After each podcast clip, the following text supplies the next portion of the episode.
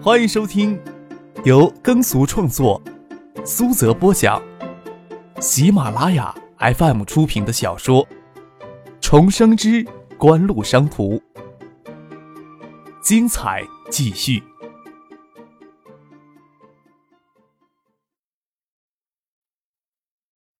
第一百九十六集。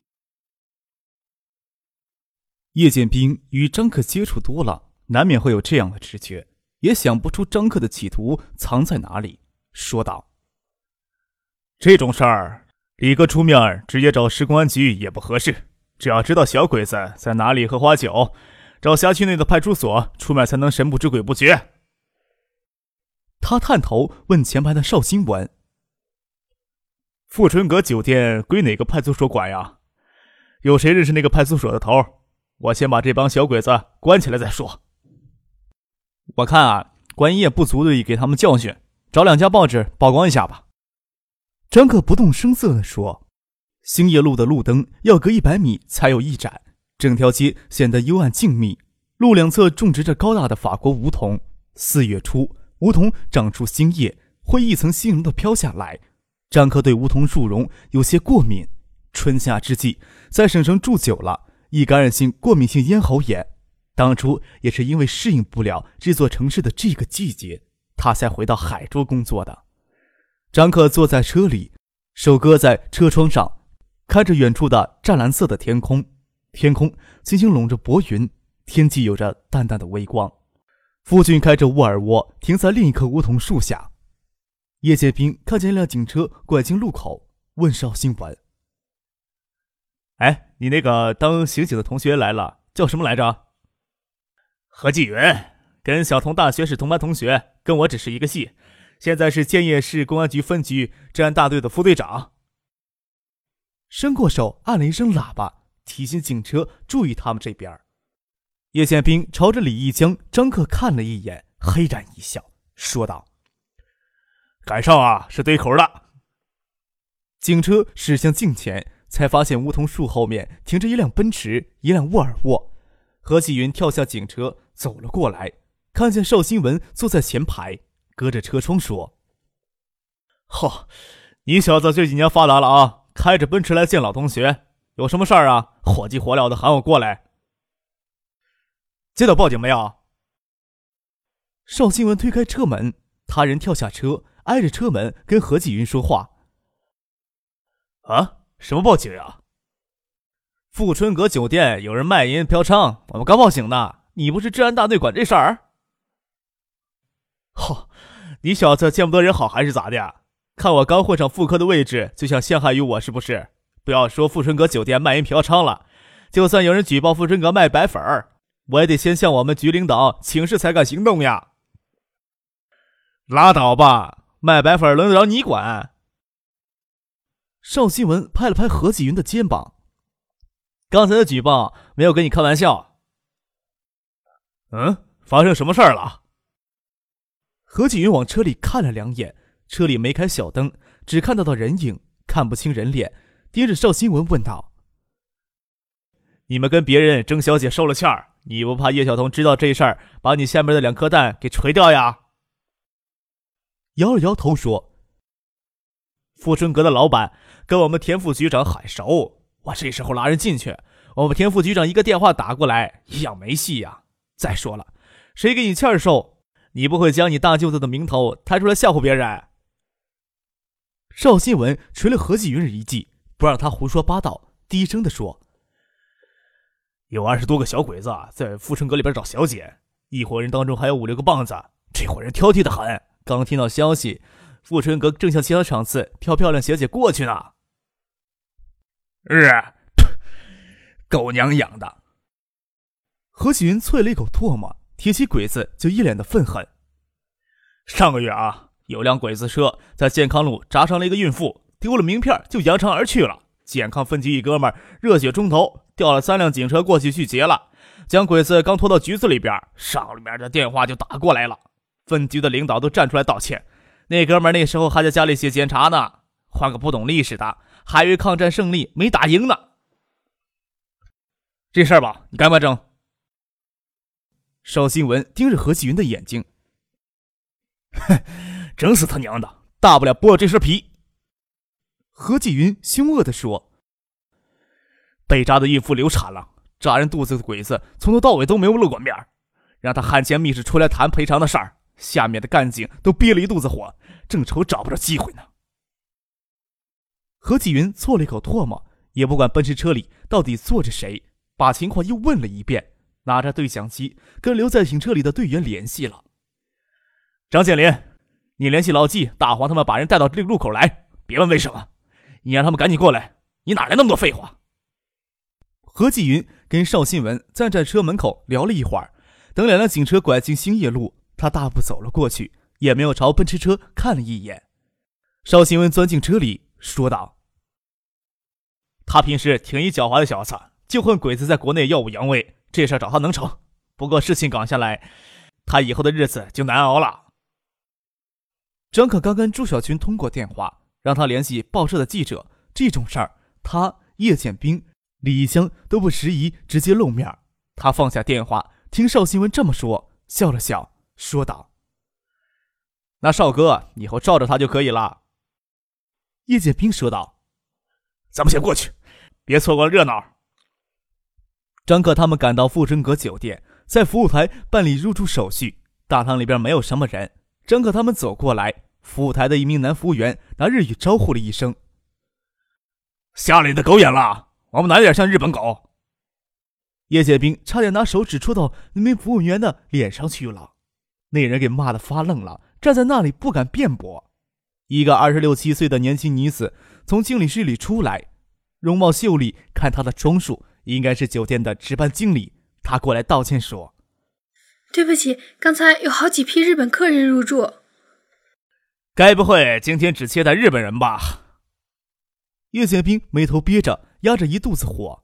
叶剑兵人高马大，剃平头，要不是那套贵得要死的西服，形象跟他的司机兼保镖差不多。不过他有时候在孙庆香面前戴眼镜充斯文，那时候有几分儒商的气质。这时候瞪着眼睛，凶神恶煞的。要是值班经理说一声不招待，他敢马上让人把这里给封了。那名值班经理脸色很差了，连声道歉，另外找了名女服务员帮他们办入住手续。没过一会儿，两辆大巴停在门外，几十名浓妆艳抹的小姐从车里涌出来，顿时将酒店的大堂都给挤满了。有几个年轻男子带着，这些男子都说日本语，跟这些小姐搂搂抱抱就进了电梯间。张可窥着电梯门还没有关上，往里面瞥了一眼。那几个日本人在电梯间里就将手插到小姐的衣服里面去乱摸了。张可疑惑地看了李一香一眼。冬日铁的官员及随行人员加翻译才二十五六个人，怎么从外面招了这么多小姐？电梯门关上却没有上行，过一会儿又打开了。先行进去的几个日本人跟小姐都出来了。一个日本人大声的叫嚷着，其他日本人跟着狂笑。张可刚将门卡拿到手里，听到这里。脸色变得难看，猛然将门卡拽到服务台上。那日本狗说什么了？叶宪兵问道。张可原来只想看热闹，这时候完全没有看热闹的心情了，摔了门卡，人往外面走，边走边说：“那小鬼子说小姐太多，大厅里宽敞，让小姐都站在大堂里，他们下来一个人挑两个。还有一小鬼子说过来就玩这里的姑娘，还要把日本的高耀旗挂到大堂里。”日他娘的！叶剑兵听到这里，倍感屈辱的猛踹了一脚旋转门，哐当一声，没有将钢化玻璃踢碎，倒是将大堂里的人吓了一跳。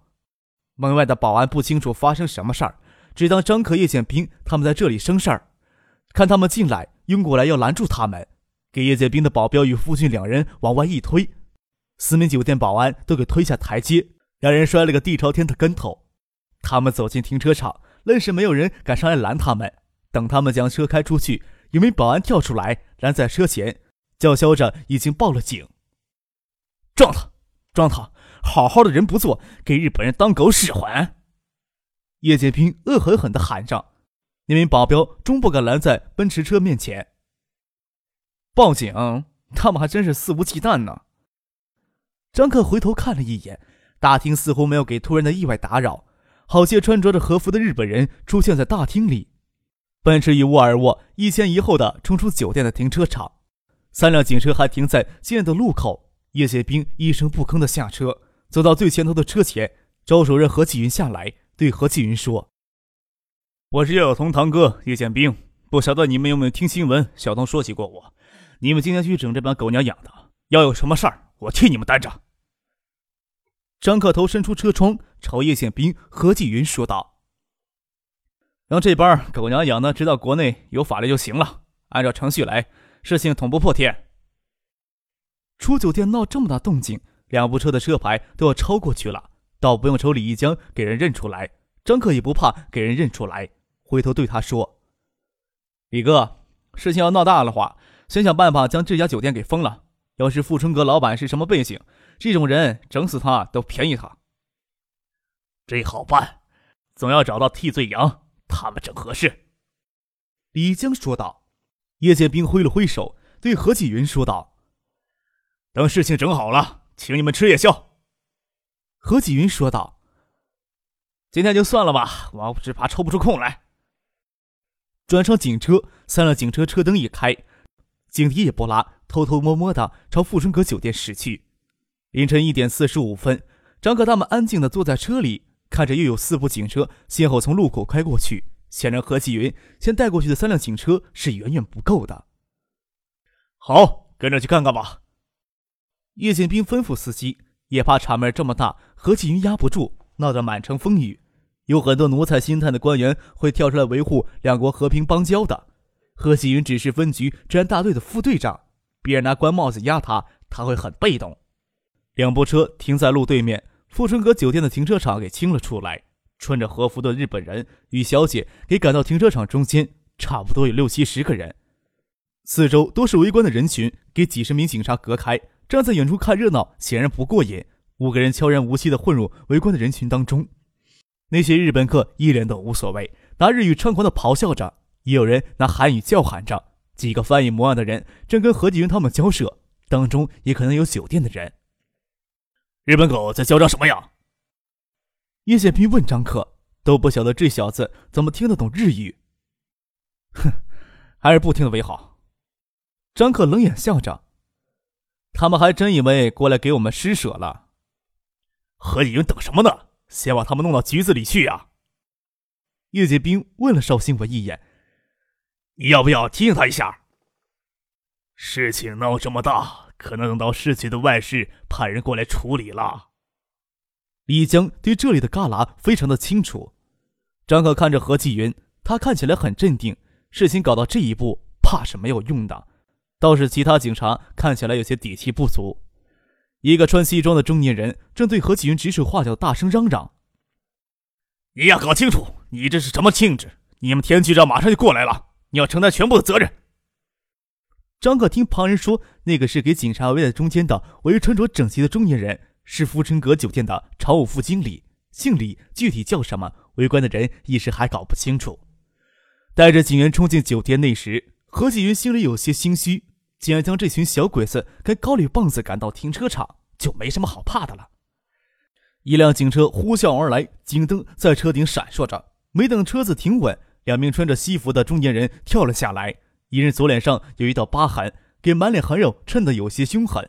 围观的人说他是富春阁的老板。只见他一手推开隔离围观人群的警员，窜到何继云的面前，一把揪住何继云的衣领。你小子知道这谁嘴巴上闹事儿？何喜云伸手捏住那人的手臂，扭抓着将那人反手制服。陶老板，你刚才的举动，我可以告你袭警。何继云，你干什么？另一个中年人大声嚷嚷，指着何继云，厉声的说道：“快将人放开！”田副局长，中心接到举报，说有人在富春阁酒店组织小姐集体卖淫。我看按正常的程序出勤，发现这是一起性质极其恶劣的集体卖淫嫖娼案件，正准备将参与集体卖淫的小姐嫖客带回去审查，因为参与人数太多，请求分局派警力支援。你知道他们是什么人？你这么搞会搞成什么恶劣的影响？制止卖淫嫖娼是治安警察的工作范围，我可不晓得会有什么恶劣影响，也不管他们是什么人，总不能闭着眼睛有法不执、有罪不进吧？你，你这是破坏招商引资！何继云，我命令你立即撤退！对不起，田局长，治安大队好像不归你管，要撤队也可以。赵局长、耿副局长，谁对我下命令都可以。何启云强硬地说。倒是其他警员有些犹豫了，在考虑跟着何启云跟田副局长对抗的后果。谁给你权力纵容日本鬼子、高丽棒子公开招妓了？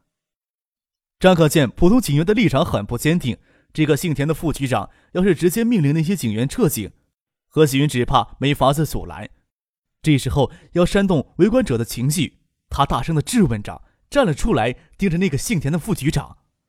不要说你只是一个小小的副局长，就是省长、省委书记站在这里，也没有这些权利给这些日本鬼子高丽棒子特殊国民的待遇。招商引资不是让这些日本鬼子高丽棒子到国内来猖獗的践踏国内法律的。又转身对围观的人群说：“小鬼子高丽棒子什么时候可以公然在国内招妓了？”